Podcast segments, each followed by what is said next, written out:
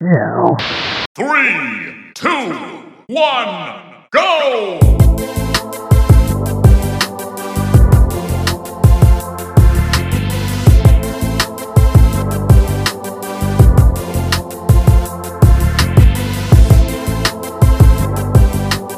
This is episode 67 of the Cool Down Time podcast.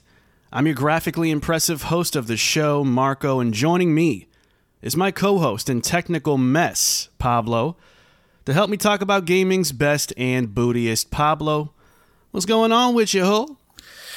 Man, it's Friday. Worked a little bit in the morning. You know, hung out with my son for most of it. Uh, you know, we're discussing video games. He don't know nothing about games. Mm-mm. I mean, he's only three months old, but he don't know shit. Uh, Yeah, so yeah. we're gonna have to work on that. Um, but that's it, man. You know, just here, ready to record some uh, some podcast goodness and talk about some some games that uh, you know, I, my stomach hurt. I feel like taking a shit. That's all I'm gonna say. Oh, okay. Uh, some of these guys, games might get some poo poo on them. No, I'm kidding. We'll we'll talk about it. I'll be uh, I'll be level headed as much as I can be about certain games, but uh, you know, I'm kind of hungry. I'm hungry. Something is really wrong with this dude in the brain. I, I tell y'all every episode, but it's true. It's true. um, my God. Yeah. Uh, thanks for asking. I'm doing fine, by the way. Well, I mean, you Um, let me get there because you were so busy like talking shit about my mental state. Uh, anyway, how was uh how are you doing on this? Thank Lovely... you for asking. I didn't. I didn't think you'd ask, but you did. Um, I'm getting ready for my daughter's birthday. Uh, it's happening Mm. in about a week, and uh, man, I bought her these uh, these Lego themed like Frozen castle type type of, type of situations, Yeah. and um, you know the pictures looked so so easy, so nice. Oh no! Open that box up, man. Six thousand pieces. What? I, I'm obviously exaggerating by a couple thousand, but yeah, But still a lot that- of I mean, pieces, man. is it like when you the box? Does it say it's for like people in her age group or?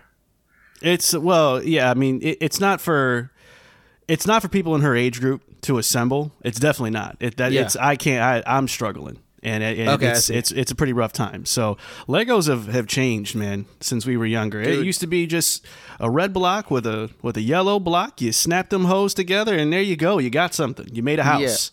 Yeah. House, Now man. All like- my all my brother used to do was make guns. Uh, this is America.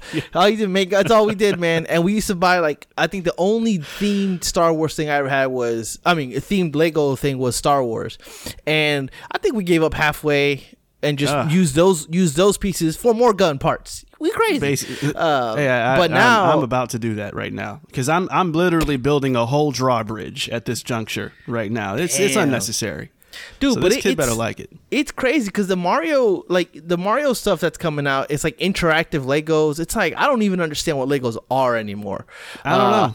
I think it's I cool. I think that I think that they're evolving in a really cool way, uh, just being just less than those red and blue and yellow blocks. But Yeah. damn, bro, I've seen some shit like.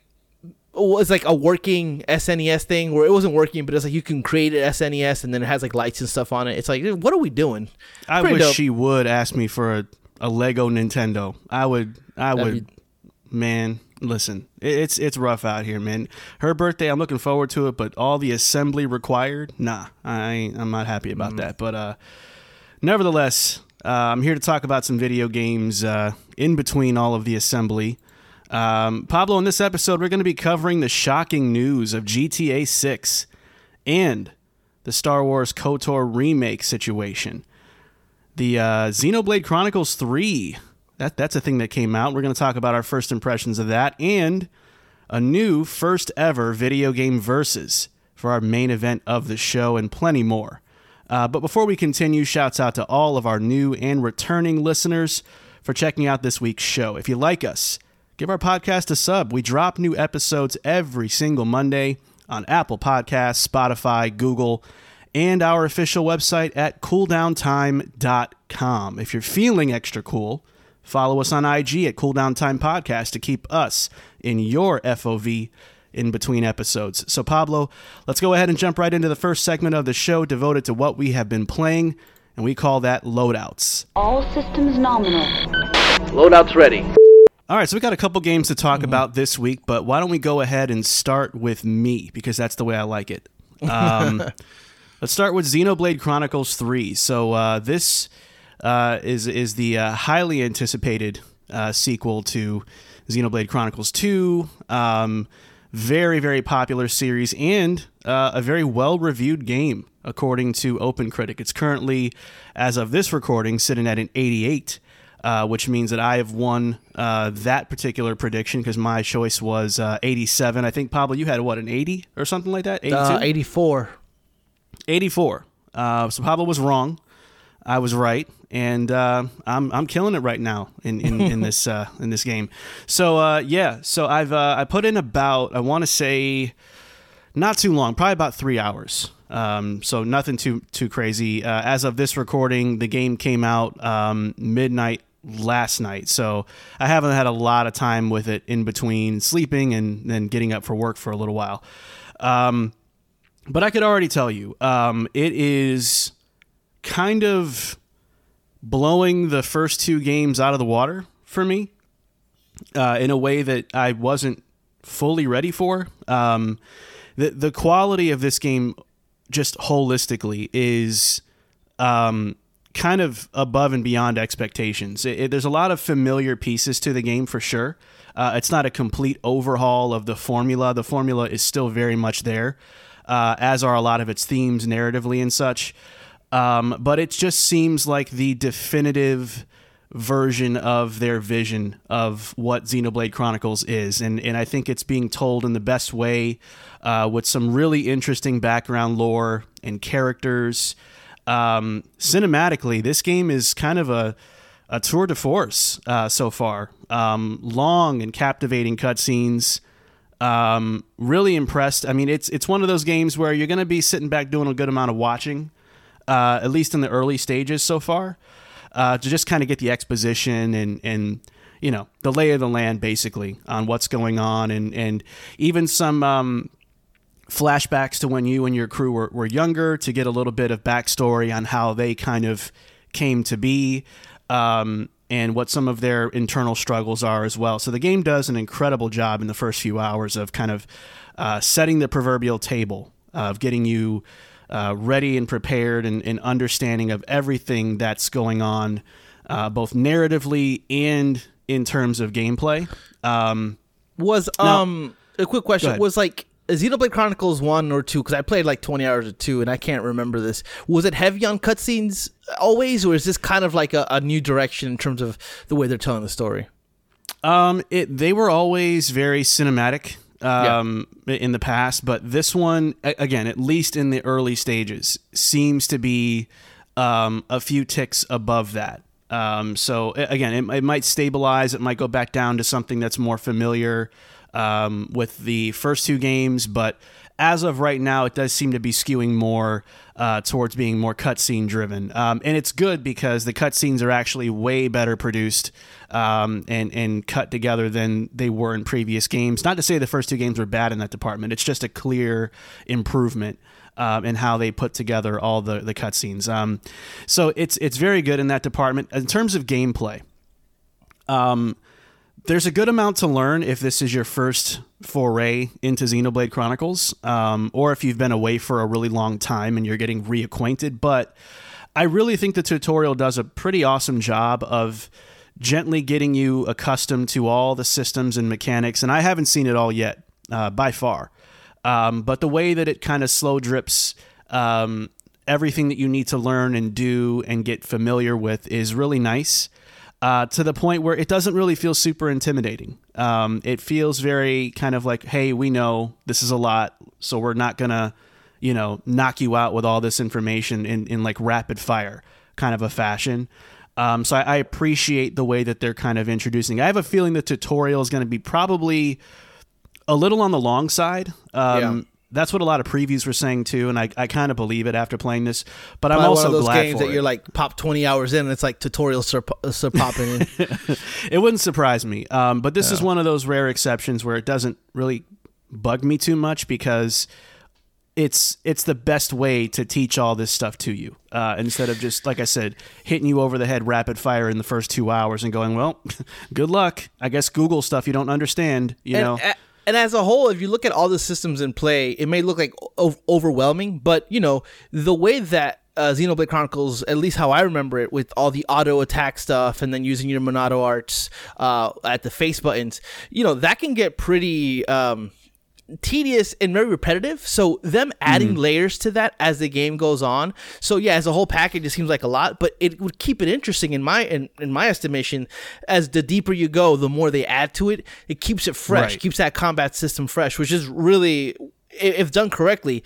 Can be a game changer, really. Even though it looks like a lot in the beginning, if you were to put all that at the start, but if you're if you're dulling that out and, and, and kind of adding layers to that uh, unique combat, I think that would be a really cool way to kind of keep it fresh and keep it always keep you always on your toes when it comes to the combat portion of the game. Yeah, yeah, I agree. Actually, yeah.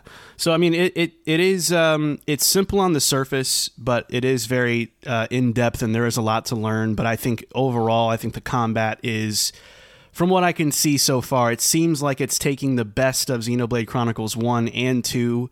And kind of sandwiching those together, throwing in a couple of new things to create what I think is the most streamlined and best functioning version of the combat system yet. Um, the same goes for exploration. They have a, have a lot of quality of life stuff. Um, they have you know like a waypoint system now with kind of breadcrumbs to sort sort of show you the the quickest path, but maybe not the safest path to a destination. So um, for as big and sprawling as some of the open spaces are, uh, that can be very useful because in previous games you can kind of not necessarily get spun around very badly, but you can sort of not know how to get to a certain spot um, because of the way that the world is sort of laid out. So this helps mitigate a lot of that to make things a little less frustrating when you're trying to get from point A to B to C, which I think is really awesome. Um, last thing I'll say is I think the visuals and performance are the best yet. Now it is all with the asterisk of yes, it's a Switch game, so That's what I you're going to notice you're going to notice the resolution, you know, fluctuate. You're going to get you know blurrier moments, sharper moments. Uh, I think at this point, if you're not used to that, then you know you might not want to have a Switch at all because this has that too. But it, it does the best it can with its scale and its scope and its attention to detail in ways that I find really impressive. So I actually have no issues with the way it performs and and especially the way it looks. Um, thanks Yeah. mostly to its art style and I think you know just its overall aesthetic. I think still works incredibly well. Yeah, I saw some videos because you know I have not played this game, um, and I don't know if I will anytime soon. Just be, due due to, to, to time and, and just kind of the backlog that I have of games I actually do want to finish. So we'll see what happens Yeah. with that. But from what I've seen in terms of like, I, I was wondering how it performs, and uh, according to YouTube YouTubers out there saying performs really well. It's really Yeah. clean. It's just visually sometimes, especially at the beginning, you're in these areas that are really brownish, and so it looks Right. re- really blurry and, and kind of like not the greatest. But as the game does progress, the areas do get a lot of greener, more luster, and it, it, it after a while you seem to kind of forget how not bad it looks, but it doesn't obviously up not up to snuff to a Xbox Series X uh console or PlayStation Five. But that's we know that that you it's a Nintendo Switch. Like you said, if you don't if you're not used to that by now, then maybe sell your Switch and try to get a Steam deck or something, and not get to play uh, a Nintendo Switch game. So it is what it is. Trade off. Yeah, yeah, definitely. Yeah. So I will say in closing, um, and I'm I'm trying not to put a lot of hyperbole on this. Yeah. Um, if if this game does what it's supposed to do, um, or what it's kind of hinting that it's going to try to do overall, um, man, this this this might have um, game of the year written on it for me. It, it, it's possible. Uh, Yeah. It's it's. I I think we both know what our number ones are without getting too you know in, Yeah, in the I- weeds I- about that. But it, it's it's a tough act to follow. But this game has kind of those those pieces that it takes Sure. to really contend for that kind of a spot. Whether it gets there or not, who knows? We'll see. But um, first impressions are obviously like really, really strong about this, and I, I see so much potential in this Yeah. being really high up there for me this year. To to Yeah. say the bare minimum. and you tweeted something uh, a couple of days ago, if not yesterday, about how this year is is actually a difficult year for you in terms of like uh, ranking your top ten. And I had a tweet like a month ago about how we, we, even us, we've talked about how 2022 is a bad or a, low, a down year. But when you look at what's coming, it actually it could turn out to be one of the better years in gaming in, in the last couple of years, just because of everything that's that's happening. And if Xenoblade Chronicles is is as good as people are saying it is, it's gonna it's really gonna throw a wrench into the, the top ten uh, of it all. Uh, but uh, yeah, I knew this game. I knew this game was was gonna hit hard. It, Nintendo was ready. They they ne- and video game industry never does it. They pushed up the release date. They it was supposed to come out in September, and they released in July. That's how ready they know this game was. That's that's super encouraging, and, and I hope that I hope the game pans out for you, man. I hope it's as good as as um as its rating or as, as uh, Open Critic says it is. If it turns out to be that, I might have to jump in eventually. But uh, but yeah, man, that's cool. I'm, I'm glad that it's going well for you so far.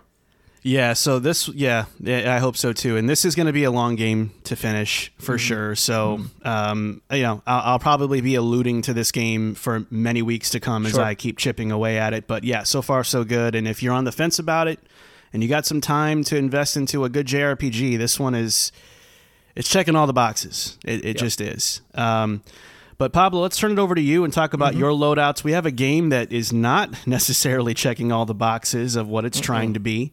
Uh, but I'll kick it over to you. Walk me through what you got on your list. Yeah, I'm playing two games. Um, I, I'm gonna start real quick with um, with uh.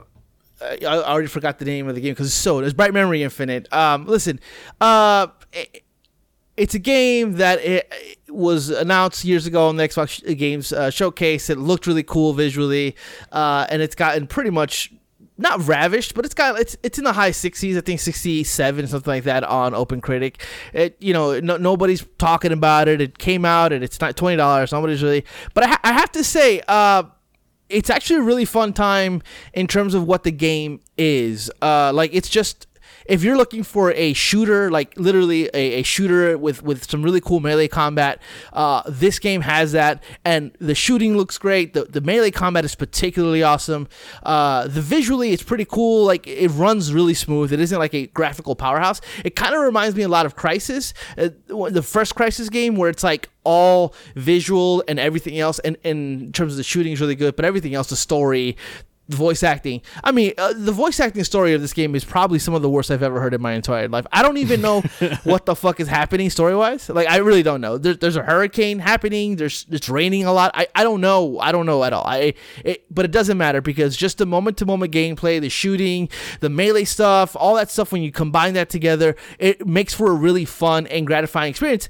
And it's like two hours long. So it doesn't it's not really like one of those things where it's gonna take a lot of time. It's an incredible palate cleanser. It's it's the equivalent of you like smelling some coffee beans before um, you, you, you spray another uh, cologne to, to to try out at a store. Uh, Who you know- does never that? when you go to the cologne stores like they have like coffee beans that you can smell between you testing them. So it's literally like it, it's you can do that it's like a really awesome palate cleanser um i don't I, it's hard for me to say i recommend this game but if this game comes out on like uh game pass or it's on sale for like 10 bucks pick it up i mean if you like shooters if you like that kind of stuff i think it reminds me of a lesser version of Titanfall 2's gameplay, like way lesser version in terms of the gunplay.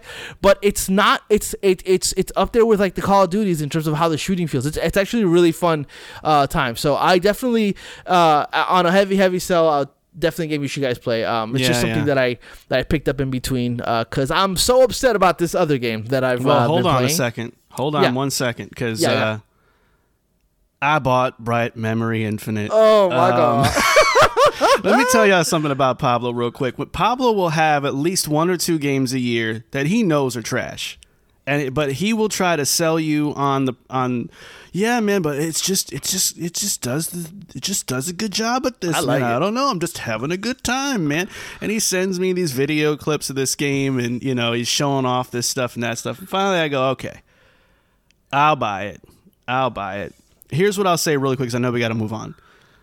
Um, the shooting is good. The sword combat is pretty cool. The graphics are actually pretty cool. Um, but God Almighty, yeah, this game is whack. I'm sorry, it, it just is whack. It it's you're right. For two hours, twenty bucks, it it's pushing it in terms of value Yeah, there. yeah, even yeah. even at you know twenty Even bucks. 20.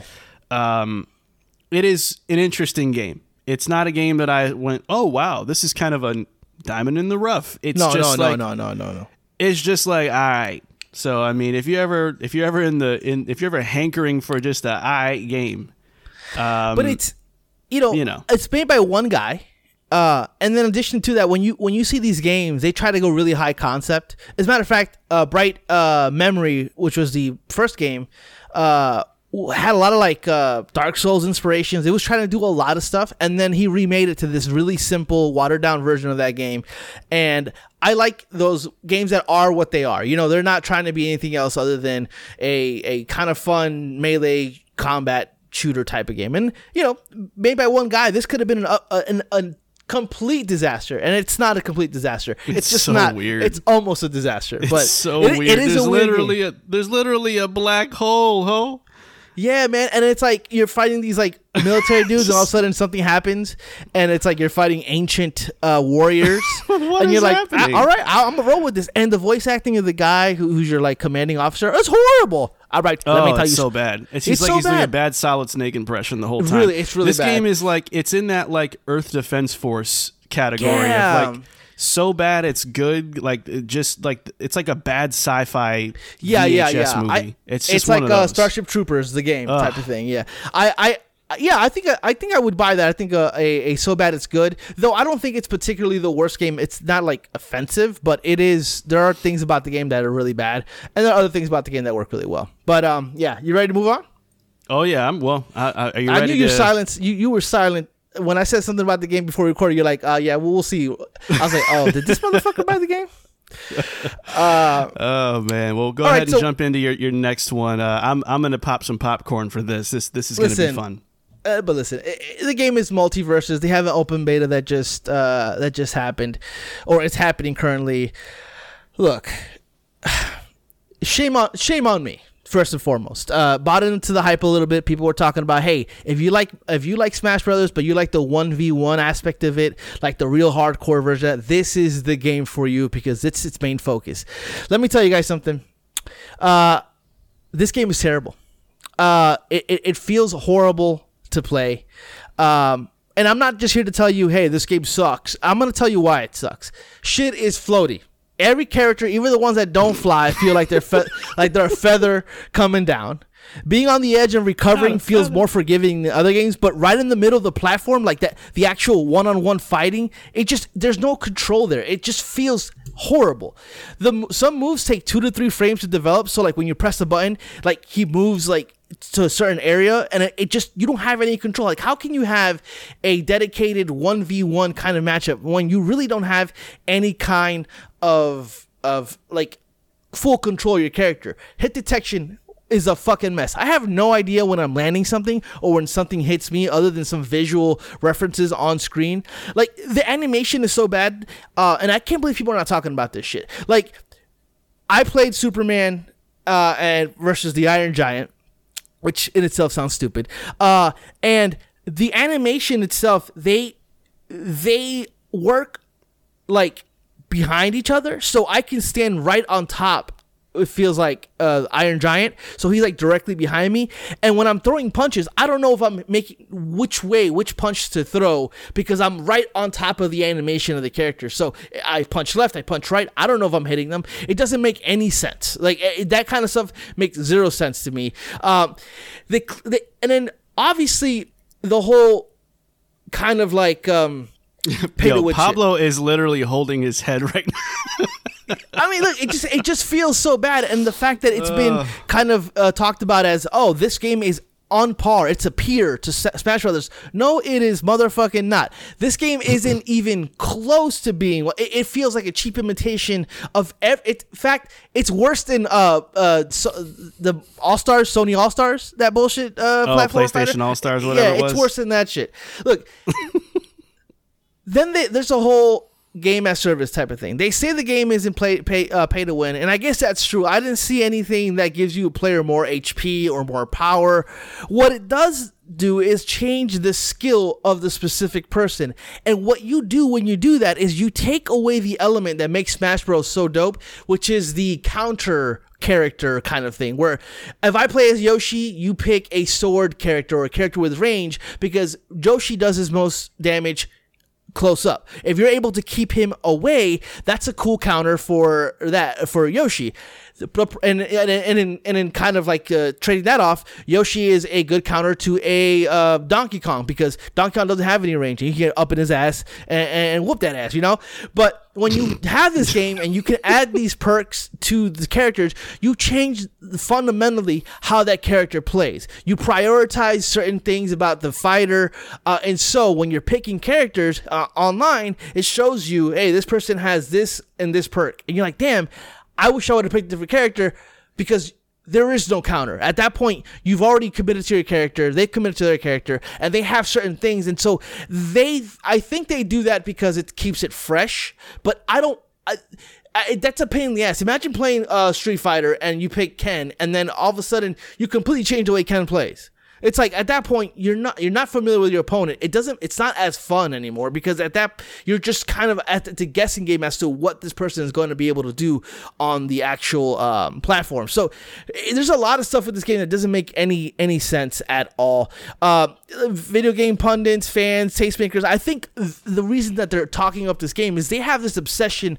of trying to be on the ground floor of the new thing, the next Smash Brothers killer. Same thing when they do with all these Royals uh, battle royale games come out on the ground floor. They talk them up all the time because they want to be on the ground floor of the potential. Um, Fortnite killer or something of that sort. And that's why I feel like a lot of this conversation around this game is disingenuous because it's coming from a place of that rather than a place of the quality of the game. I have heard I've heard nobody really talk about the game itself, just talk about the potential what the game can be going forward with this kind of uh, uh, this kind of game as service thing. Like the actual nitty gritty of it. When you look at people who play these games, the they when they talk about it, they don't like this game at all. It doesn't it doesn't really do what. Th- it promises in that sense. None, nothing about this game works. Nothing at all. I, I think it's an absolute shit show of a game. Uh, I will say, I, am forcing myself to say a good thing. I think the music and character voices are all top notch because they're the music of the show or movie they're from, and the voice actors are from there, so that's cool. I, when the Nickelodeon uh, platformer came out, fi- uh, Fighter came out, it didn't have that, and so it felt really like weird. Now that they ha- they, they upgraded since then, but that stuff is cool, I guess, but who cares? I, honestly, at the end of the day, I don't understand the hype behind this game. I think it's going to be one of those things where it eventually just completely dies out. I remember when this game was announced, people were clowning on it because it seemed like a bad idea. It's out. People are uh, seem to change their minds on that. They were right the first time. This is a this is a clown of a game. it's it's it's nothing about it works for me, okay. uh, and I hate it with all my heart. If you guys oh. are if you guys don't have a Nintendo Switch and are in the mood to play a um, platformer kind of fighter brawler, I would uh, suggest Rivals of Aether, which is basically a Smash Melee clone that plays just like it. No frills. They don't try to do anything cute with it. It is basically Melee with you know their own kind of characters. But if that's what if that's what you're in the mood for, do that. Don't don't play this game. Don't don't play this game. And to think, I almost bought like the twenty dollar uh, early access thing just because I was buying the hype but I was like, you know what? Let me wait because only a couple of days till the fuck it. If I would have bought that shit, I would have quit. Every I would have quit. I would have ran away from my home. I would have uh, oh, uh, uh, started again in Canada. I would have just been so ashamed of myself if I would have purchased this. Uh, no, but really, um, I, I don't I don't know who this is for. I mean, uh, it's not for for fight. It's not for fans of fighters, and it's definitely not for people who are ready to come into a free to play game and have fun because uh, they're just going to get destroyed and demolished, uh, whether it be by the pay to pay to win shit or the skill the skill levels going. that are about to be disgusting. I hate it. I hate it. This game is terrible. I hate it. Go ahead. Go ahead. Oh my god, yo, this man is sweating right now. It was going a thousand miles an, an hour with all that. Listen, um, obviously you got into a lot of the technical stuff. I'm just going to be a, a little bit more direct and petty. I think the game is it's just the typical free to play, unfinished feeling kind of bleh experience to the to the letter. Um, yeah. I don't think there's anything really remarkable about it, and I think um, you know, I'll just echo all, all 20,000 points you made about how, how bad it is from a gameplay standpoint. I don't like it either. Um, and I just think that overall, it's it's just not a compelling product for me at all. It, it could just be me, and I don't know, but just something about That's what I thought, Scooby Doo is Scooby Doo ain't doing it for me, man. It's just not. I mean, all right, you didn't have to do all that. Um, I just don't. Yeah, I don't, I don't. I don't get the product. I don't get the purpose. It's it to me. It's just kind of like a okay. That's this is this is here kind of a thing, and I don't know. Um, It's just banking I on don't. I nostalgia. don't know if it's really. It, it seems to be doing well on Steam. Um, it, it could just be the you know the the honeymoon phase. Uh, we'll see Yeah. what happens as the game continues to get supported or whatever. If people stay or drop off, it, who knows? It might it might become a thing. Um, you know, th- that's the one thing I will say to its credit. There's nothing really out there like this. Obviously, uh, you- For you know, from a gameplay standpoint, there's Smash, but I mean like in a free to play sense. Um, there's nothing that- really like this out there. and there's a Um, reason for that. uh, maybe, maybe. But listen, um, I think it is. I think it's a honeymoon phase because when you look at other games that have come out that do the free to play thing, like the um that that dodgeball shit, you know. oh, Knockout City. Yeah, Knockout City that was huge. That that seemingly had died down quite a bit.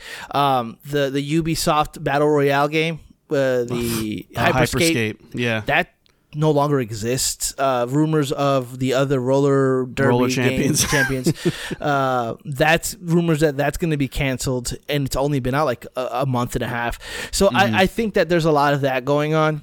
And just to collect myself a little bit here after the ramble manic uh, thing that I just Yeah, went that through, was a lot. I, I just don't think it works. It, it just does not work in any way, shape, or form uh, from a technical aspect and just from a free to play thing. Like I, you want to be able to to have the ability to pick any character you want. Especially when the characters are the main focus of the game, like Batman, Superman, and you don't have that because now you have to pay to actually get the character you want. You know, yeah, Smash had DLC, but it started with like seventy something fighters off rip. You know, so there's just something about it that I I don't know if it really works in that sense. But technically, I can say confidently that this game is uh it's not good. Uh, I don't think it's good at all. Yeah. You could even say it's the booty juice of the week.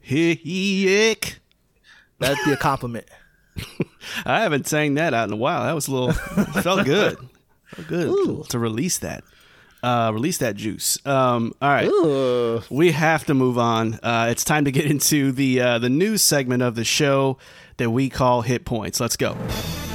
For breaking news, rumors, and booty juice, it's time for hit points. All right. So while uh, Pablo is is is resting and recuperating after that rant of ages, uh, I'll go ahead and kick things off with our first hit point news item that comes from Jason Schreier of Bloomberg. He is reporting that Aspyr's remake of Star Wars: Knights of the Old Republic has been delayed indefinitely after firing two directors this month.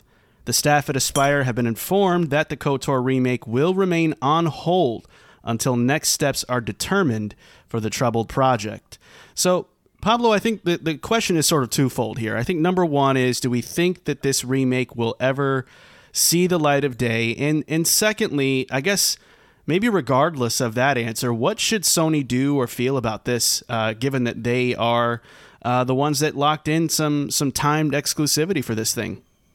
I think Sony should move on. I mean, um, a KOTOR remake, regardless of how much we want it, will not make or break Sony. So at this point, I think they should uh, move on from Aspyr and and and, this uh, remake. The reason being is when we talked about this game first when it was announced, one of our main concerns was Aspyr themselves. It's, they've never really done anything of this caliber or of this scope, and you know we wondered whether or not that was going to affect the game positively or negatively. And the fact that they're already having an issue with with that and it's basically in pre-production just goes a long way to show how unprepared they seem to be to take on a, a project of this size. Um, you know I, I this is not a whataboutism and i'm not trying to be an xbox fanboy but one also one of the things we talked about when xbox passed up on it was maybe they just didn't trust who was going to make it. And that seems to be what what's really happening here. Again i think sony should just cut ties. I, I don't I don't understand why Sony would need to stick by Aspyr during this just because of the fact that even if they do figure it out figure it out, those concerns are still there in terms of whether or not the game is going to be great in that sense. Um as for Aspyr, this can make or break them. Uh, and so far, this already seems to be breaking them. Uh, maybe for self preservation, they also move on. And somebody's to do this. Somebody's to remake KOTOR. It's one of the best Star Wars games. Actually, it is the best Star Wars games ever made, uh, and it's one of the best uh, RPGs ever made. So somebody's gonna step up. They, they they saw the hype when KOTOR remake was announced, and I think that I think we will see a KOTOR remake. I just don't think it'll be by Aspyr.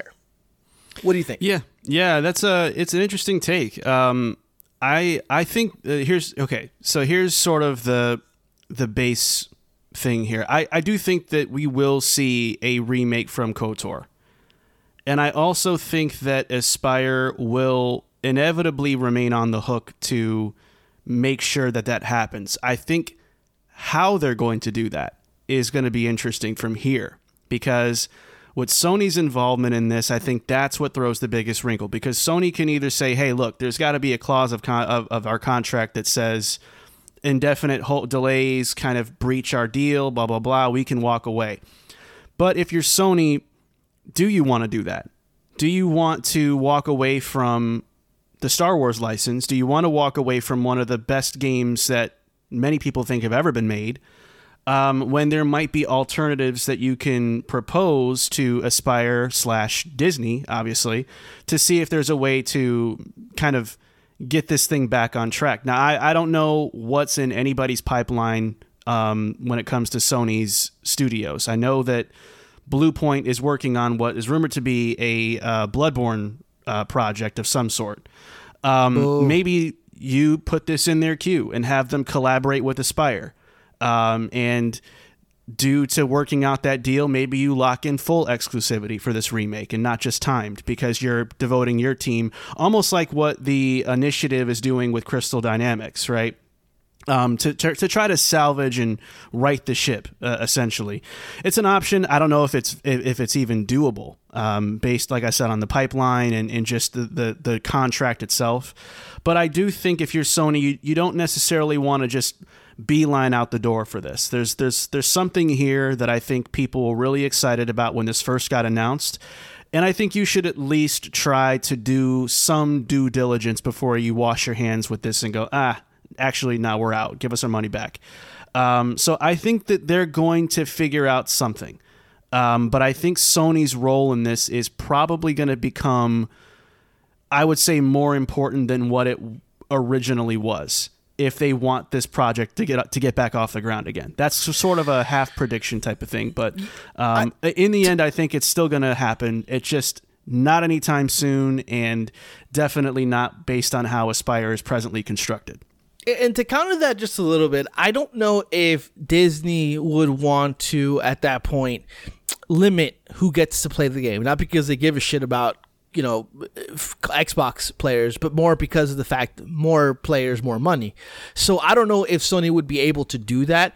My thing in my my the way I'm thinking about it is even if Aspyr does do the game, I I still question whether or not this is going to be good, you know, or at the very least a a complete remake of the game itself. I you know, if it's Bluepoint on it, proven track record absolutely I, I mean there's no there's i mean there they would probably be one of my most anticipated games of the next year uh, or one of them anyway but i don't know i don't aspire. Aspyr doesn't do anything uh to for me in terms of the, what they've made uh doesn't aspire me uh to uh okay God. sorry uh, but no but listen i i honestly think it just i think it would probably be best for sony to walk away from this but if they're able to actually you know, throw a studio at it, you know, and, and maybe at that point, you know, secure console exclusivity because they are putting maybe even some money behind it.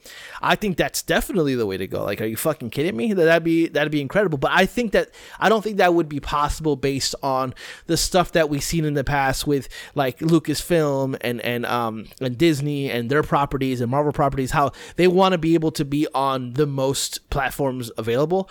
Uh, with Spider Man being the exception, obviously. But I I just wonder um I wonder what happens there, but I, I wouldn't. I'm not too confident that we see this game, and if we do, I'm, I'm still not confident that it's going to be any good. So there's Yeah. a lot of questions there. Yeah, Yeah, no doubt, no doubt. Um, why don't we move on to the second hit points news item since we're on the subject of Bloomberg and Jason Schreier reporting some interesting stuff. Why don't you go ahead and kick this next one off, bro? What do you got?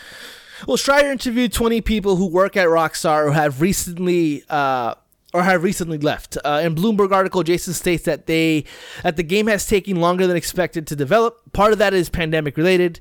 With the other part of that is that studio We're culture talking about is G- we're talking about GTA Six. yeah, Grand. Theft Auto. Yeah, sorry, Grand Theft Auto Six. Uh, part of that is the culture revamp that uh, has been transpiring uh, at Rockstar.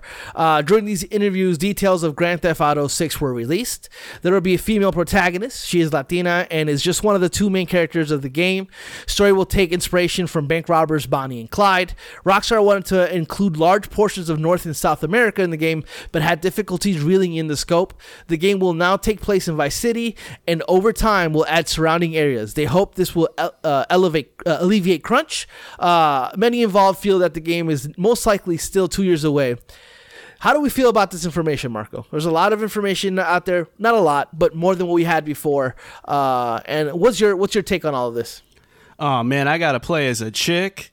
Damn. Oh, damn. Woke culture at its finest. Woke theft auto no no i i think it's actually cool um Yeah. that they're that they're trying this out this has been the rumor for a while actually Mm-hmm. so this sort of corroborates stuff we've been hearing for a good a good while now Yeah. um i'm cool with it um you know everything that i've heard on paper sounds fine i think in terms of the the only concerns if i had to pick anything it's it i think adding in surrounding areas is a little strange to me because right. that feels more like That's right.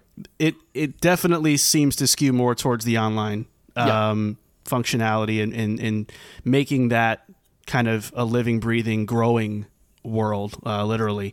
Um, so obviously that's going to be the main emphasis here. I, I think. Um, other than that, I think it's it, this, along with what we heard recently about you know canceling remake projects to kind of funnel everybody into um, getting this project on track. I think it makes sense when you kind of hear some of these details. Um, th- they're they're shooting for the stars here, and they should. This is a big game. Um, so I I think that there's um, there's just a lot of room for error here.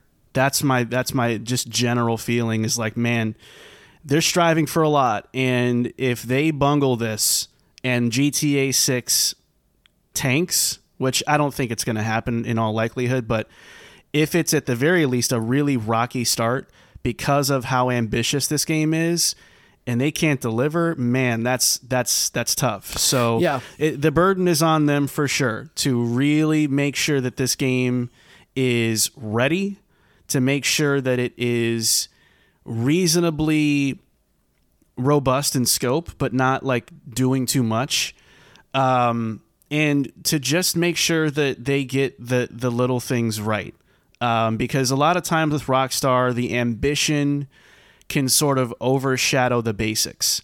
And you'll have a huge world and all these millions of things to do but like controlling your character still sucks. Or um, you know there's frame rate issues or you know there's pop in everywhere you know or things like that. I that's what they have to be careful about. Um, instead of just you know a cool bonnie and clyde theme in vice city with a lot of surrounding areas we're going to add in the future. Like that's that's cool but don't forget the simple things because that's what's going to make the game an enjoyable pleasurable experience in the end. Yeah, my thing with all this is I am concerned as to how can you tell a traditional Grand Theft Auto single player story if day one the entire map isn't filled out? If you're gonna fill in other surrounding cities, and a part of it that I, I unfortunately I forgot to write in there is that they did say there's gonna be new story missions added to those new surrounding areas, which is a which is just feels weird as a whole because are you gonna tell us a story? Uh, not a complete story. We have to wait for the surrounding cities to come in, or are these story missions just going to be kind of like side mission stuff? It's or- like it's like gta infinite yeah, and that's what, and that's and that's the problem because when you look at Grand Theft Auto Five, they've already focused on the online version of uh, online portion of it to the point where one of the dopest shit that I've ever played is on Grand Theft Auto 4, that single player DLC, The Ballad of Gay Tony and The Lost and the Damned. That shit was fire. And they didn't even do that for Grand Theft Auto 5. And that fucking thing has three main characters. Shit is ripe for that kind of storytelling. And it, it didn't do it at all. So already they're telling you where their focus is at. And so the fact that they're saying here that we're going to add cities over time. And then I feel a little certain kind of way when they go, "Oh, that's because it's going to alleviate crunch." I'm like, okay, I, they're use you're using that kind of as a as a tool here. Uh, if that's the case, delay the game until everything is ready, even if it takes another four years. You know, whatever the case may be. I I, I think the single player is a very vital part of Grand Theft Auto and I really don't want this game to be online single player kind of Destiny like experience where you're playing the single player game in a online world where you know there, there probably could be instances where you can turn off griefing or anything like that. I, I don't want that. Um, and i feel that this is what the game is kind of hinting at but we'll see. But i yeah. will say though my, my favorite thing about this has nothing to do with the actual game but rather how this bit of new of news continues to expose like the tired online discourse of the anti-woke movement. Like how thin their argument is. It's like a Latina female lead in a fictionalized world uh, uh, version of Miami. What the fuck? Of course, it's there's yeah. going to be female Latinas in Miami. It's Seventy percent my Hispanics in Miami. That's not even hyperbole. That's the actual number. Oh. So. I, mean, it's just a super weird thing to, to kind of attack. Uh, uh yeah, oh, they're trying to go. Uh, it's so stupid. But um, yeah. other than that, listen, I I um I, I I think the Grand Theft Auto series is fine. I I, I like game some games more than, than than most. I don't like five at all, really. But I'm excited for six. If they can if they can do what they're promising here, and it isn't this online only kind of experience, this could be really good. But there's a lot riding on this game for sure. Yeah, the the the potential, the mess potential for yeah. this game is really high because of what they're striving to do, not right. just for the launch of the game, but long term throughout That's the right. lifespan of the product, which I'm sure will span uh, a few console generations, like we saw with with, with five. Um, they're going to have to be extremely careful because with all that comes a lot of risk and a lot of room for error. And Rockstar has been kind of slipping, to yeah. say the least. So it's not the time to take this game and make a mess of it. So I think they're okay. It seems like they're getting things organized internally to to make this the top priority, which they should. It's tough because it came at the cost of other things, but they got to get this right. Um, it, so is it a mess? No, but it could be very quickly. So we'll yeah. have to keep tabs on it and see what happens for sure. Um, yeah. What's your uh, what's your your uh, last and final uh, hit point news item you got? Yeah, I kind of wanted to run this down. You know, with with everything happening with Marvel and them kind of talking about their next uh, phase of movies. Uh, among that, uh, industry insider Jeff Grubb says EA is working on a Black Panther game. The game is in early development and is being developed by a new Seattle-based studio founded by former Monolith Studio head Kevin Stevens. Reports claim that Black Panther has died and you have been tasked to take their place. Not much details of the game were shared other than it will be a single-player open-world game. Black Panther is a complex character that re- represents a culture can we trust EA to deliver, de- deliver a well thought out game that can navigate through all the nuances of the difficult subject matter? What do you think, Marco? Do you think that can we trust EA to really tell a story about Black Panther and Wakanda in a way that is going to be satisfying for everybody? No. um, you know who I would trust? I would trust the people making Forspoken because oh, they make the hippy hoppy moves, walk, baby. Yeah, no, I don't. I don't. If if this okay, let me let me reel it in a second. If this was a game that they said, "Hey, Respawn Entertainment, right, could be making this," I would be a lot happy because you see what they did with Star Wars Jedi Fallen Order, what they have going on with the the sequel. Bit more trust there right? To, to kind of do right by the license and the characters and stuff like that. Um, we don't even know who's making this. So that's a big part of it. And plus, it's EA, so they're going to want to EA it in some capacity. Yeah. Um, I don't trust it. I, I really don't. Um, I think it's it's been a little bit of a rocky road for um, comic based games as of late. Even the good ones, like Guardians of the Galaxy, have struggled to sell, Yeah. or from what we've heard, to sell. Um, the Marvel's Avengers debacle. Um, you know, really only Spider Man has truly been the most unscathed of, of them all as of late. Even even the Arkham series has kind of taken some dings, and some of the new Yeah. stuff that we're waiting to uh, see come out, like uh, Gotham Knights and uh, Justice League or whatever. Not all that stuff looks the best, so it's kind of a weird time for EA to go. Ah, it's time for Black Panther. Let's do that. Like, are you ready for that? Do you know what that means to people? Do you understand the onus that comes with that? It's not just about making a good a good That's right. superhero game. Like Black Panther, it, it hits a little bit different, especially Yeah. because of the real life stuff going on, and obviously the new film that people are really, really moved by from that new trailer. It's not the time to to, to EA it up in all the worst ways. And you can't take this game and just Spider-Man it up either. You can't just make it a Spider-Man game because there, there's, like I said, there's nuances in the subject matter of this game that you really have Right. to hit home in order for it to make sense. You can't ignore that stuff, and uh, you know, and they're gonna run into the issue with you know, Grand Theft Auto announced a Latin protagonist and people are losing their shit over it. Imagine what that's what the kind of conversations will be had about Black Panther if the story is going to be heavy on the culture of it, which it should be. You know, is EA really about to to to get into that? Are they really uh, gonna tell you a story about uh, about culture, blackness?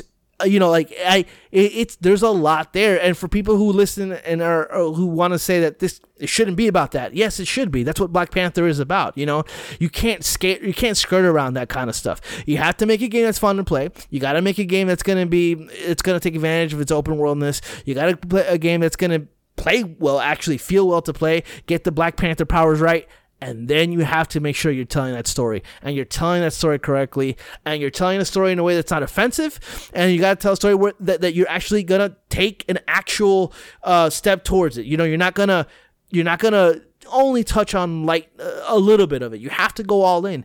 And if they manage to do that that's awesome. Um, you know ea needs something good like this needs something in their repertoire to really start to, to, to stand out from from their their the way that people see them. And so i don't know i don't know if kevin stevens is up for it. I don't know if that new de- development team is up for it. I am very skeptical about this game succeeding in that way uh, but we'll see. I mean, it would be really, really, really fucking short sighted of them to, to have a Black Panther game and not talk about any of those kind of things at all, which probably was it's going to end up happening here. So, Well, all they Um, need, all they need is is uh, a Marvel Ultimate Team mode. That's what they need. They need a collectible card-based mode to charge you. oh, Okay, what they need to do Firaxis should make it.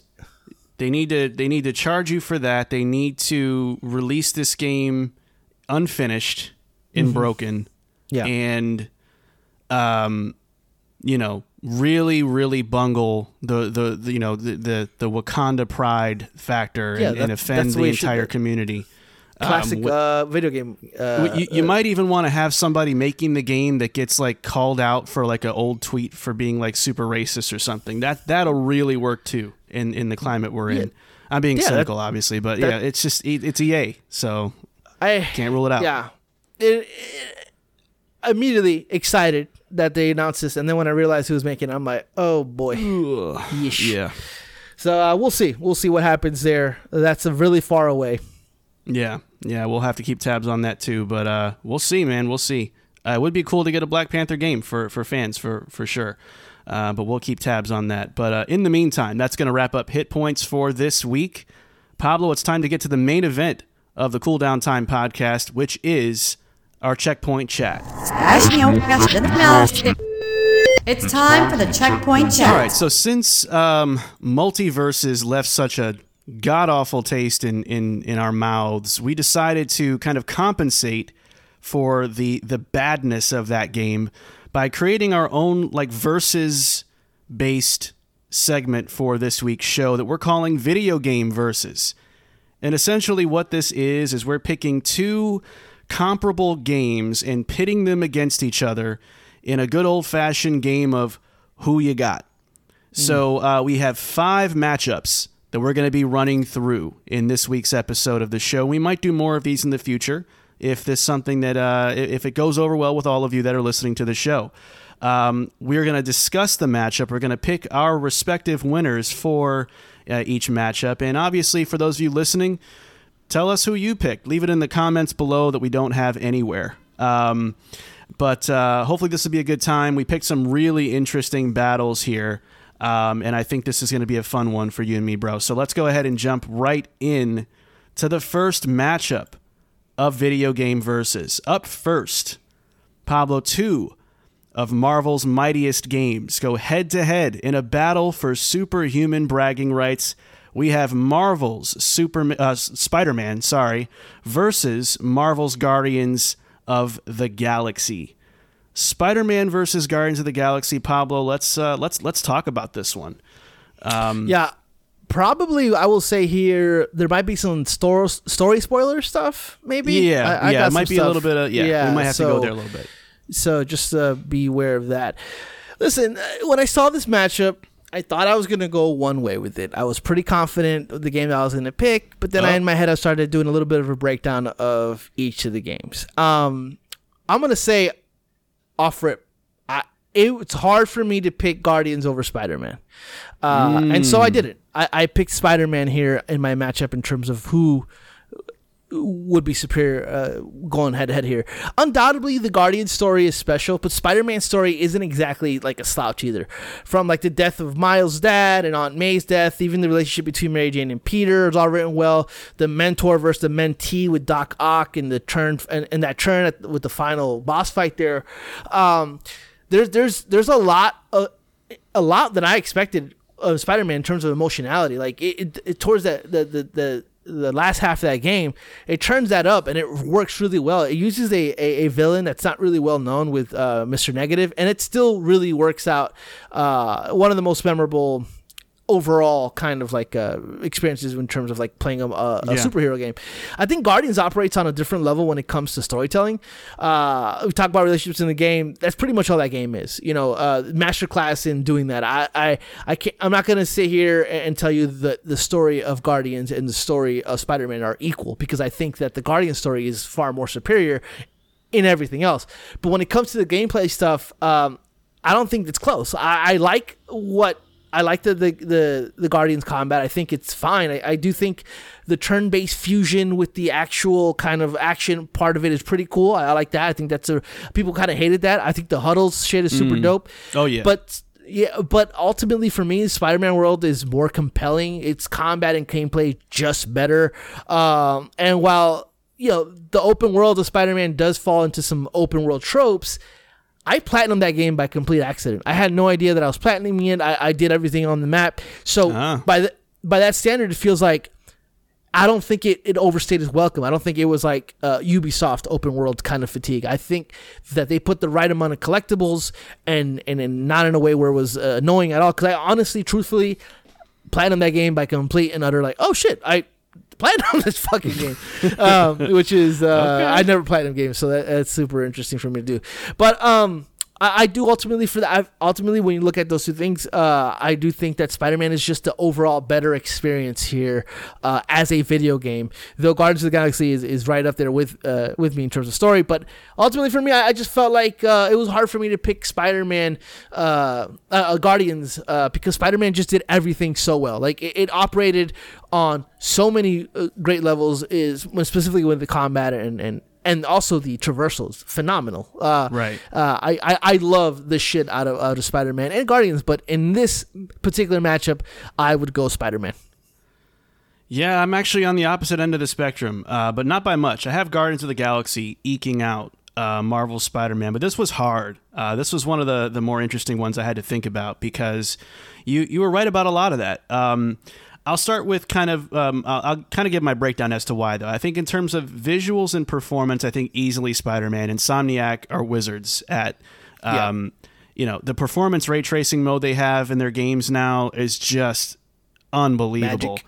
It's it's it's yeah, it's moon magic. I, I don't know how they did it, but it's it's really good stuff.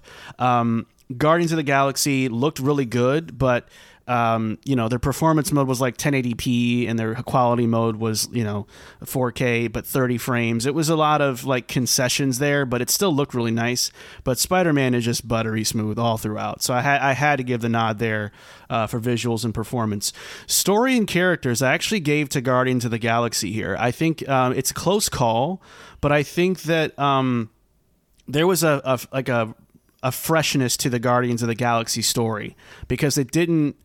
Um, it, it sort of defied some expectations um, that I had for what they could do with those characters, and they made those characters way more interesting than I ever thought they could be.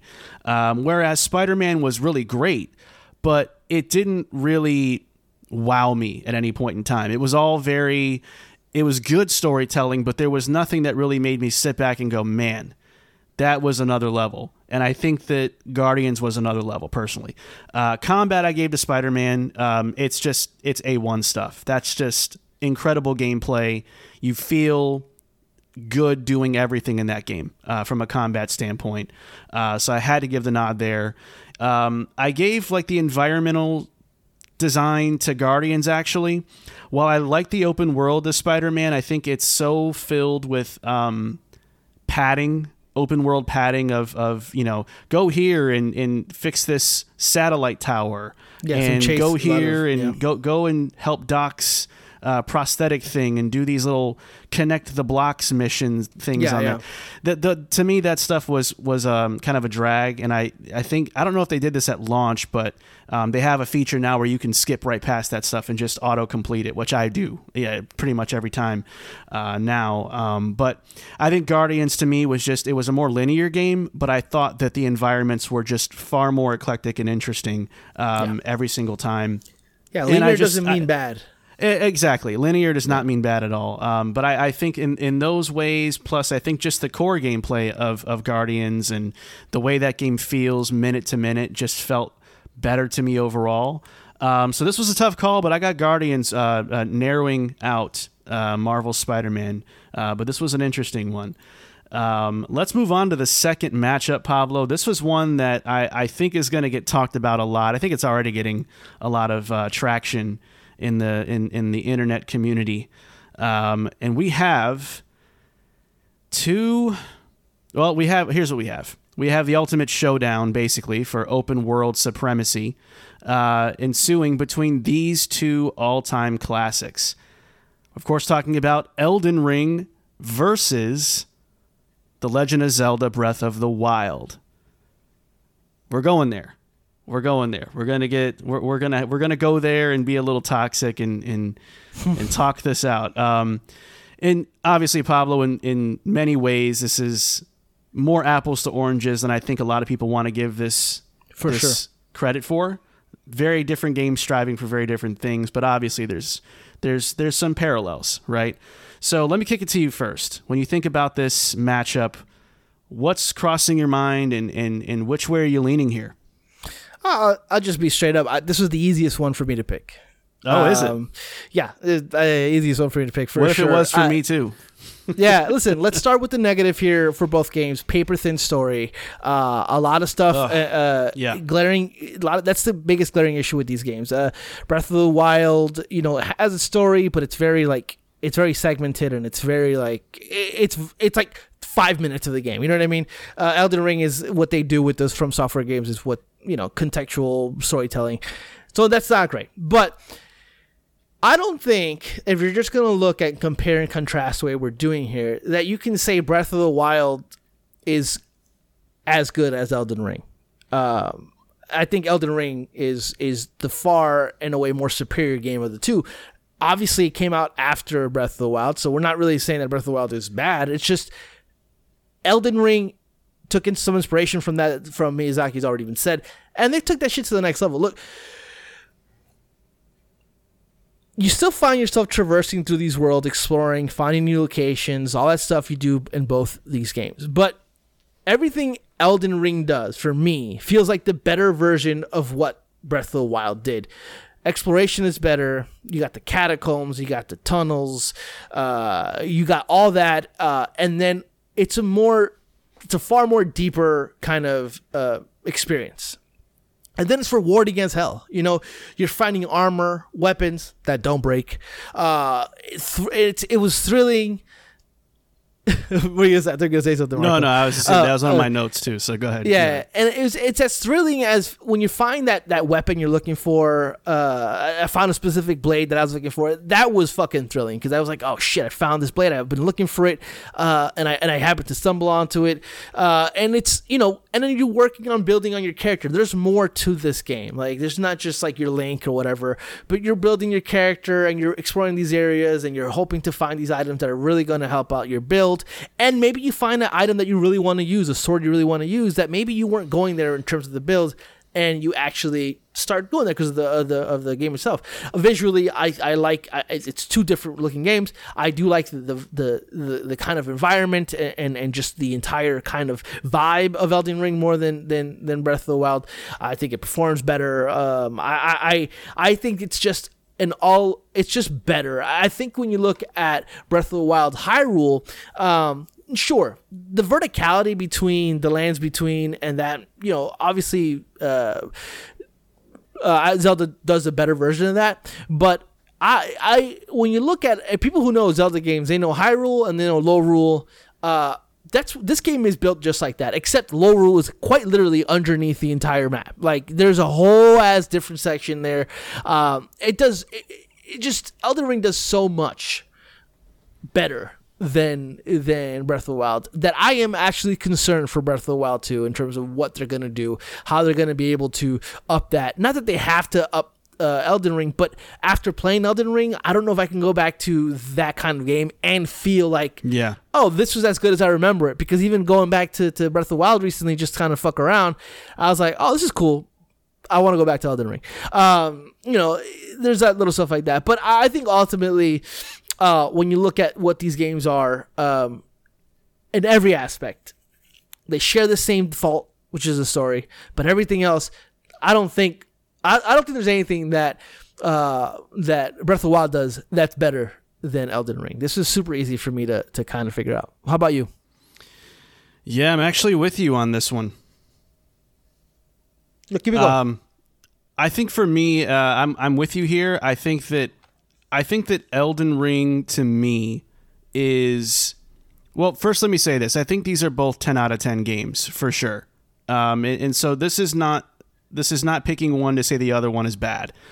Um, but but I do think that Elden Ring to me in a, in a lot of ways is the next step up in in what I think Breath of the Wild was basically paving as its own experience. I think when it comes to open world design, yes, Breath of the Wild was an incredible world to explore, and there was lots of interesting places to discover and and, and um, places to go, things to do. I think Elden Ring kind of you know took that to a level that outdoes Breath of the Wild.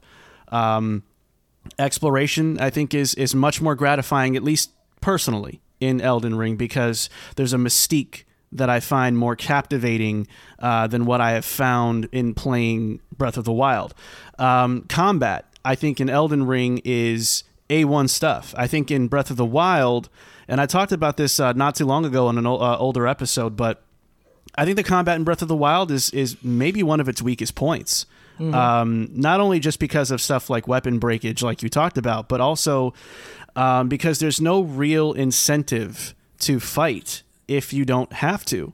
Um, you don't gain any levels, you don't get any XP. There's nothing you get out of it other than damaged or broken weapons, uh, and usually a pretty lackluster reward in, in one of those treasure boxes that happen to be around those clusters of enemies.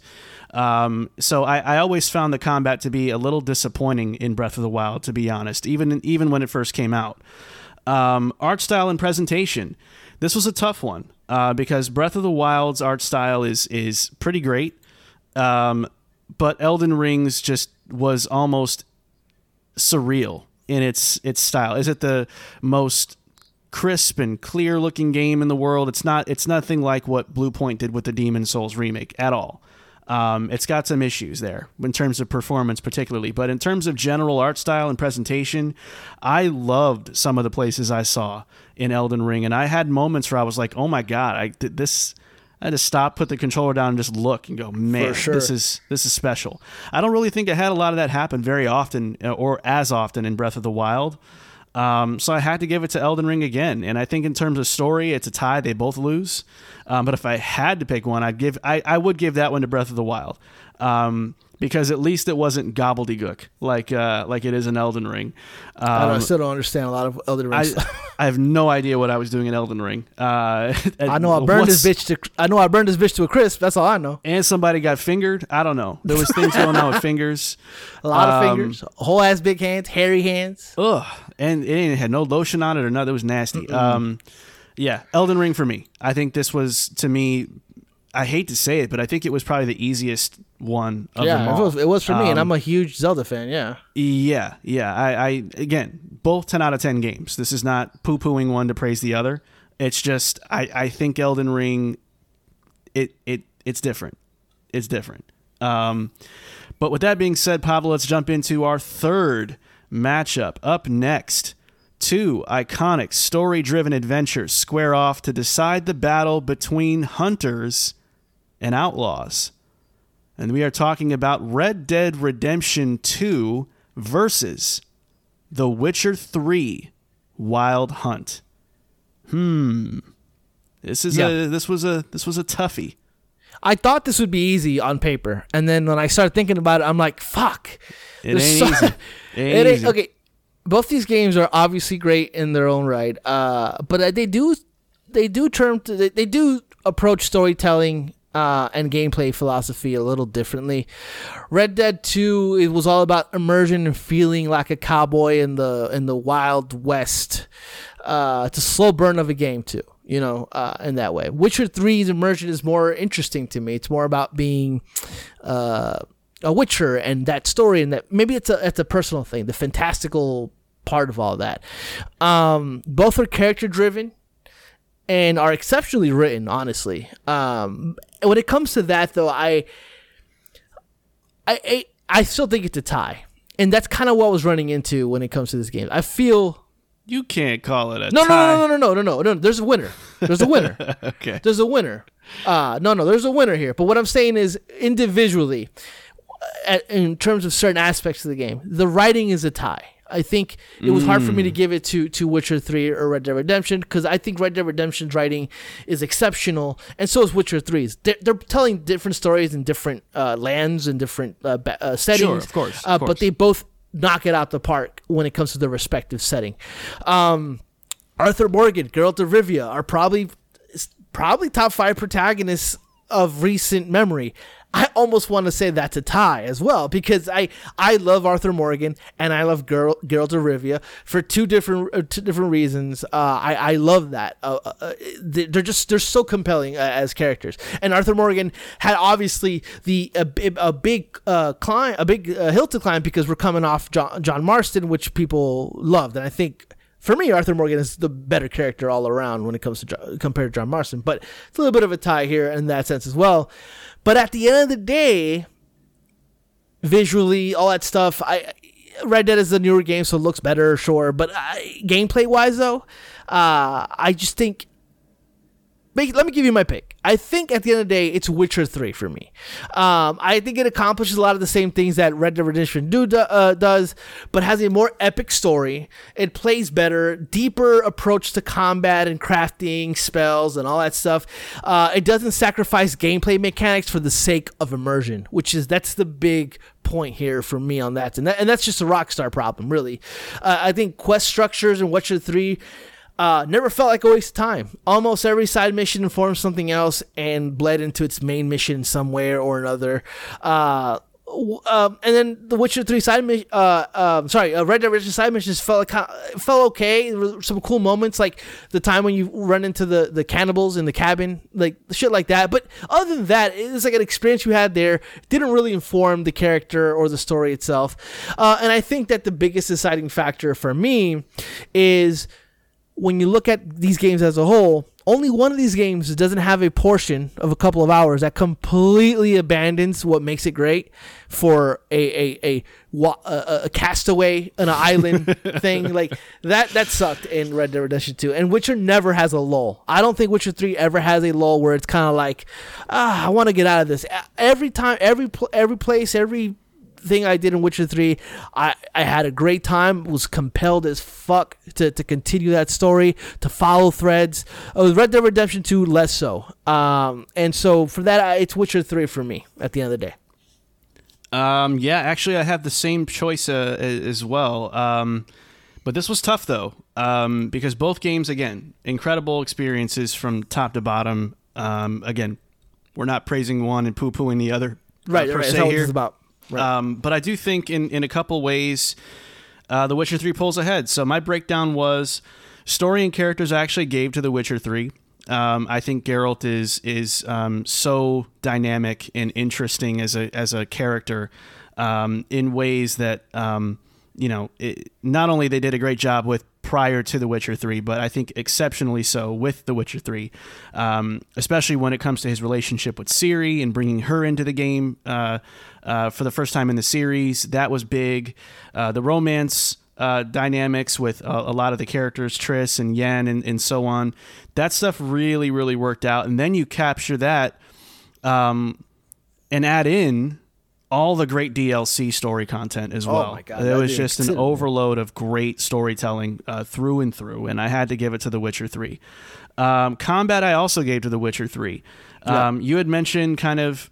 Um, you know the the dichotomy of, of being immersive and realistic at at the expense of yeah kind of being a good game to play. And I think that mm-hmm. is the name of the game for uh, Red Dead's uh, shooting and in general combat. I just didn't find it to be very intuitive. Uh, it never felt particularly great.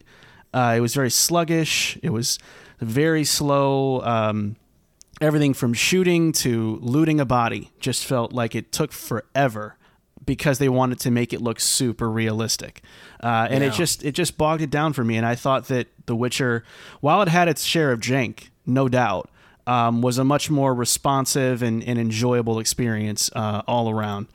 Um, open world, I gave to Red Dead Redemption 2 um, almost by a landslide. I really like The Witcher 3's open world, but Red Dead Redemption 2 might be my favorite open world ever. Um, it, it, I have to think about it. It might be tied with Elden Ring at this point it's great. Uh, it feels so lived in and real. Um, the towns feel like towns. The valleys feel like valleys. Everything just feels very natural and, and believable. Um, the Witcher 3 does a great job too. It's more fantasy like, obviously, but I did feel like there were a little bit of some some dry, repetitive areas throughout the game, despite some of its really good art style that kind of carried it. Uh, exploration, I give to The Witcher 3. I felt like it was more fun to explore in that open world, despite having an inferior open world. Uh, whereas Red Dead can get a little plain Jane. Uh, you're kind of out in the in the woods a little too long, and there's nothing going on. Uh, you can't fast travel easily, so it's a bit rough there. Um, in terms of presentation, I have to say I gave it to Red Dead Redemption 2. Um, Rockstar knows what they're doing. They they they made that feel like a real Western style tale, uh, and they, they nailed the music. The voice acting was was great. Uh, the camera shots, the cinematics. To me, that was just next level stuff. And as much as I thought The Witcher Three delivered uh, what it was trying to do, it ain't got nothing on on the presentation values of of RDR two. Yeah. Um, so it was tough. It was tough. I just think that uh, The Witcher Three is a better paced, better playing, um, and better feeling game with better characters and uh, and in a story that I think just stuck to me more. Although both of them had incredible stories, uh, but The I Witcher agree. eked out uh, Red Dead for me uh, for sure. Let's move to the fourth matchup. Up next, the definitive versions of two Nintendo franchises face off in a must-see battle of carts and KOs. We're of course talking about Super Smash Bros. Ultimate versus Mario Kart 8 Deluxe. Pablo, this was the toughest one for me. Yeah, it was tough for me. It, this was uh, tough for me, but look, both these games do the same thing in terms of like, but they just they use they do the same thing, but use different genres to accomplish those things. Both are ultimate packages of their well-respected series. Both put beloved Nintendo or adjacent Nintendo players in different situations that we're used to seeing them in. But for me, I think I think it's Super Smash Bros. Ultimate is who I go with here, and I'll tell you why. First, it's just the ultimate matchup dream generator. You want to see Solid Snake fight Villager? You could do that. You want to see Link go one on one with Cloud Strife? You can do that. Uh, but also, it's more than that. It's a deeper kind of experience than Mario Kart. Each fighter brings an element of their video game franchise into their fighting mechanic, even if that means the character plays wildly different from each other. The limit breaker system for Cloud's uh, character is implemented beautifully in the game.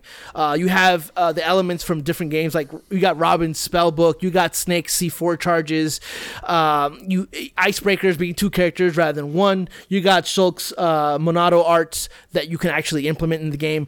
It's just a beautiful blend of all these characters coming together, but not losing the essence of who they are within that franchise. So while Mario Kart is phenomenal, great game to play, it's fun as shit. And besides the character models, there isn't much in way of representing who those characters are from in terms of what franchise that they're coming from. Because when you I, I, it's really hard to compare everything else. Like it's hard to compare fighting versus racing. Uh, you know that's that would be up to you as a, as a as what do you like better? I like the fighter version of it so that all automatically gets a, a check there. And then it's it's just the how fun it, it, it is it. I, I think that the fun factor mario kart probably edges it up a little bit just because of the fact that you can play mario kart single player and have a blast. Really hard to do that with Ultimate, uh, Smash Bros. Ultimate to play by yourself and have a blast. Uh, you have to go online, and then there's a whole fucking bullshit thing with the online just not being great, and the one v one factors are, are are are fun to play, but it just if you don't have that good connection, it sucks. But with people, like if you have people over, for me, uh, Ultimate is the better game to play. Um, it, so it's more frantic, it's more fun. Um, but Ultimate, th- th- that's why I pick it. I just think that is the ultimate, pun intended, um, kind of experience where you're using these characters that are beloved and are even at times very like um, they're they're they're not exactly known by everybody and the, and and when you look at how that character plays and the things that they do it's like, oh, that's just like the game that they're coming from. You know, like they, they use those all those things and they implement them beautifully. Like it, it's it's just it, it's one of those one of the best fighting games uh, because of that. I, I love it to pieces, uh, and um, honestly, it's it's it's it, it, this was hard for me, but I think that I always knew in my heart of hearts that I was gonna pick uh, Ultimate uh, Super Bros. Ultimate here. What do you got? Um, yeah, we're a little different here on this one, bro. I have uh, I have Mario Kart 8 Deluxe taking this one, um, and and there's a couple of key reasons why. I think I think a lot of what you said about Smash is spot on. It, it's it's a great game. The depth and the detail there is just insane. Uh, how they were able to successfully integrate all these characters in and do so by, by staying true to those characters and what they are and also making sure that it's all balanced within the meta of the game is yeah. pretty impressive stuff and I, I, I, certainly say in terms of overall depth and detail um, smash takes the cake there um, it gets subjective from here obviously it, it yeah. all of this segment is of course but i think in terms of fun factor pure fun i think mario kart is the more pure fun experience. I think part of why is because of how accessible it is and how pick up and play it is. It's one of those games where somebody that doesn't play video games that much can sit down and, and play it and kind of kind of know what they're doing well enough to be uh, competent and have fun. Whereas Smash is the controls are simple, but the, the there's so much complexity under the hood there that it's not it's not a party game by any stretch of the imagination. In fact, it can get pretty sweaty uh, if you go yeah, online yeah, or something. That's true. Um, so I think in terms of pick up and play appeal and fun factor, I think Mario Kart uh, takes that uh, in spades to me. Um, in terms of stages and tracks or, or you know whatever you want to call it here, I, I think I would actually say um, Mario Kart 8 is better in my opinion, not because it doesn't Smash has a lot of different levels and a lot of things that are themed after franchises and stuff, and that's really cool. Except a lot of times people don't like playing in those levels too often because of how crazy they are. So they always go to the nauseous default as fuck. battlefield. Yeah, Yeah. So everyone goes to the Hey. default battlefield, and it just it it's becomes irrelevant after a while. real quick, that's an excellent point because what Smash does for characters, Mario Kart does for level design It- for each of the franchises. Exactly. That's true. So I, That's. I That's feel a- like that's a great point. I feel like there's it, the the tracks are more welcoming and, and, and more in depth and more usable to me. Uh, along with that point, uh, than than what I think Smash does. Good point. Good Um, fucking point. And I'd also say online. I, I touched on it a second ago, but I think playing online is a more fun and just it's it's a friendlier experience. Uh, When you get on, if, especially if you're not a big Smash person and you just play casually like me, you'll get out there and you'll uh, you'll not only get wrecked by the competition, but you'll get wrecked by the input lag and the the freezing Yeah, and yeah, stuff yeah, too. yeah. It's Whereas precision game, yeah. Mario Kart 8, you get on there and it's just, hey, let's pick a track that we're going to race together, guys. Okay. And we pick it and we race it and there's no problems. And it's like, okay, that, that felt better. Um, now, I will say, as one last thing, I think if it wasn't for the fact that Mario Kart 8 Deluxe has had this second wind lately with adding all Yeah. these new tracks in, I still would have, I think I would have given Smash the, the, the win here. But because Mario Kart 8 Deluxe is kind of alive again, Yeah, with yeah, more content on top of what I think it already does better um, holistically compared to Smash, I think I have to give the the win to Mario Kart here for sure. There's so much coming out too. I think the new map pack comes out August 5th or something like that. Super yeah, excited for uh, that. fourth, I believe. Yeah, but Oh, yeah. yeah. Um, obviously, two amazing, amazing games, but I think Mario Kart 8 Deluxe to me is uh, is the winner. And that brings us to our fifth and final matchup of video game versus. Last, we have two of PlayStation's deadliest dads and child prodigies that are clashing to decide who will be the last duo standing. We are talking about God of War 2018 versus The Last of Us. All right, we're here. This is the, the, the main event on, on the card of, of, of fights. Pablo, I'm going to kick it to you first. What are you thinking? Yeah, for this one, I didn't really do a traditional visuals and graphics uh, type of thing, only because of, of, of how, you know, God of War is a much newer game. Right. Uh, but I went more for like the story and, and the characters of it all. And I would say this: that God of War is amazing. He took this obnoxious, womanizing, roid rage filled narcissist asshole, and turned him into like this mature man struggling with the loss of his wife, and now having to be the father of a kid that he seemingly always kept like at arm's length. Uh, and if that ain't the biggest character growth you've ever seen in, in video games, I don't know what to tell you. Yeah, that, that's a fucking come up and a half. However, Um, you took Joel, who was already a single dad going through that, not only losing his daughter, but then his whole entire fucking world changing. Like, and then having this girl, Ellie, bring him back from like the brink of no come no coming back really because he was he was at he was a killer he's a murderer you know?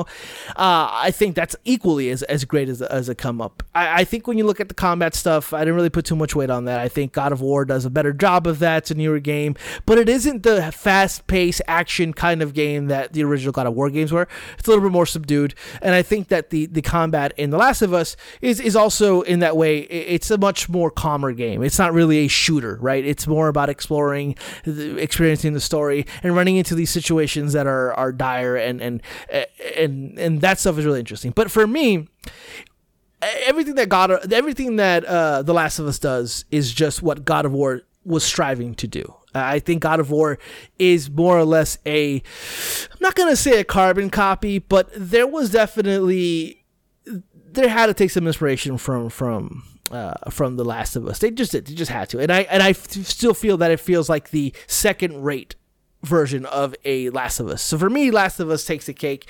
It's not even close, to be quite honest with you.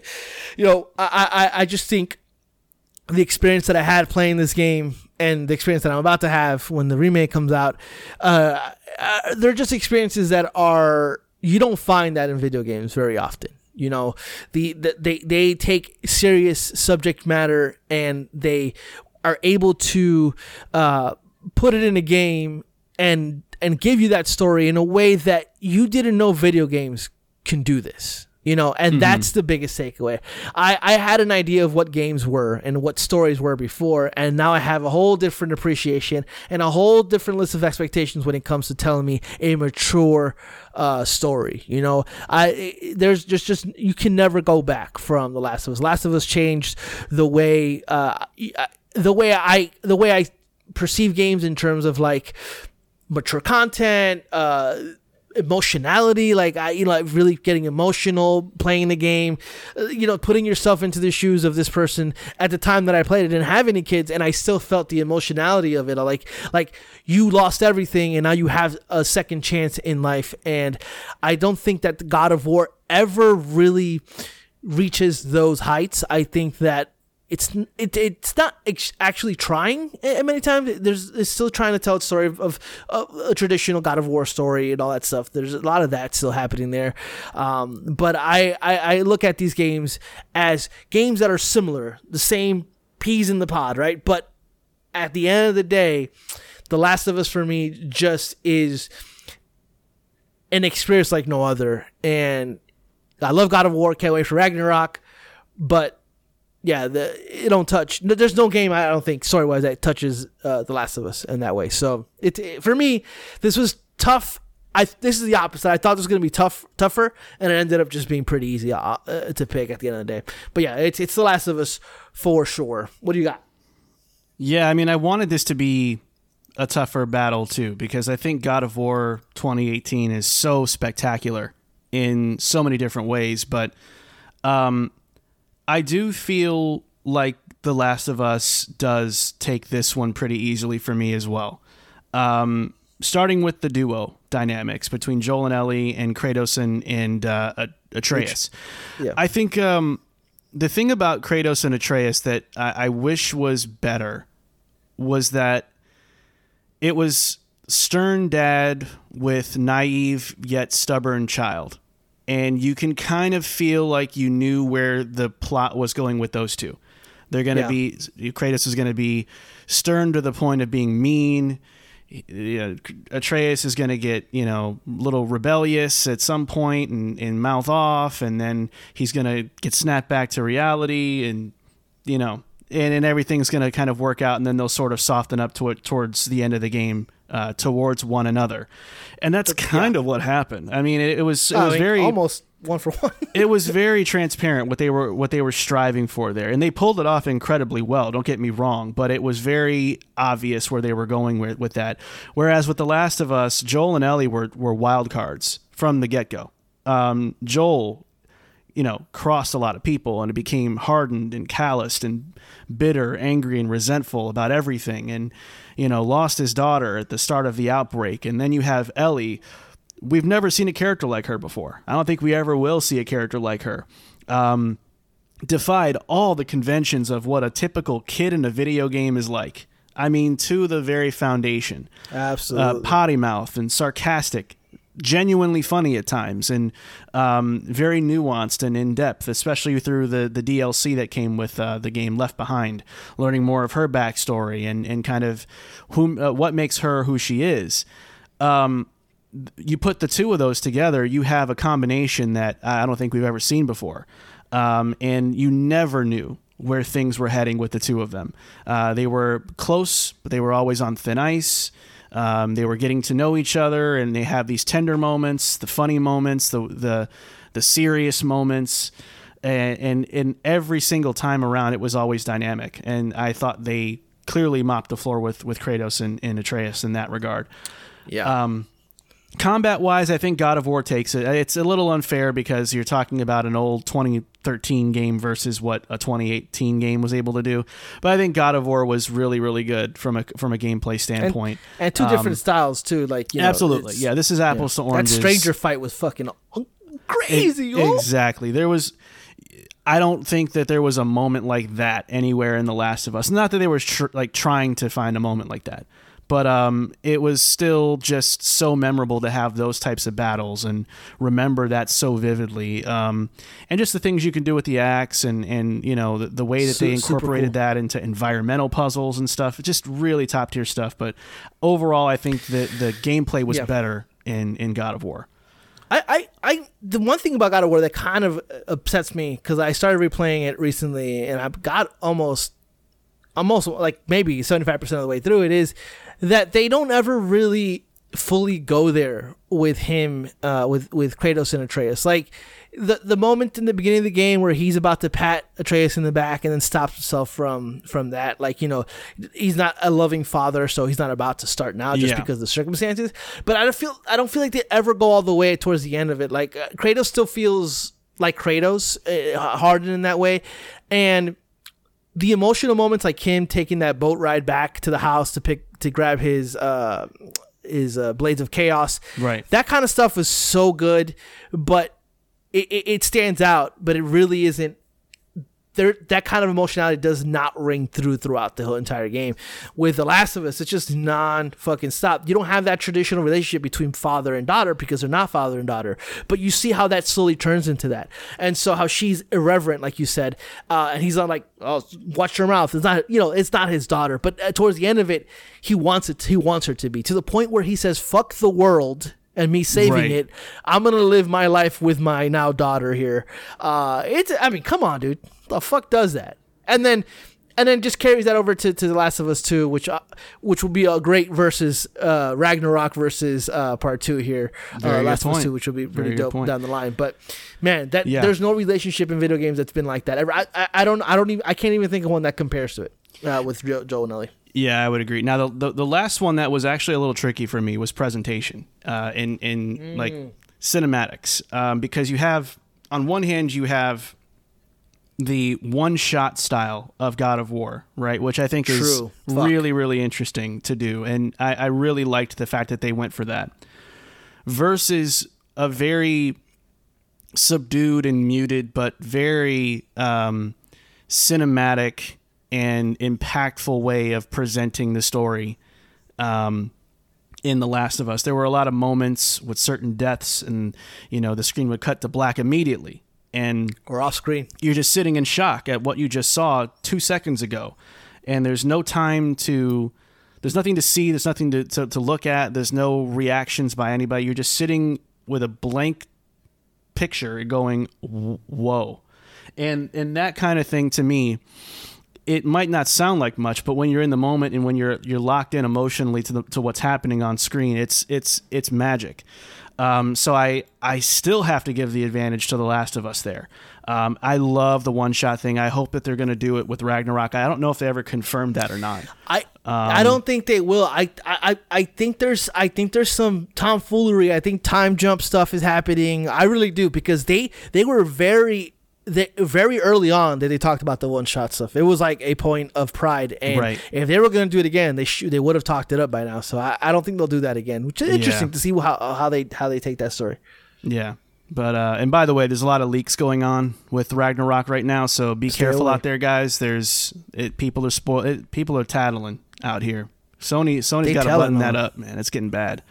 Uh, But yeah, I have The Last of Us winning. So, um, but yeah, that is going to wrap up our uh, our first ever video game versus. Uh, if if you all liked that versus battle, uh, we'll run it back and do a, uh, some new matchups in the future for sure. Um, but Pablo, I think that's going to do it for uh, for this week's show. So um, until next time, be sure to give our podcast a sub if you enjoyed all this. And don't forget to follow us on Instagram at Cooldown Time Podcast so that we'll always be in your FOV in between episodes. On behalf of Pablo and me, that's going to do it. Thanks for tuning in, and we'll see you next week. Peace.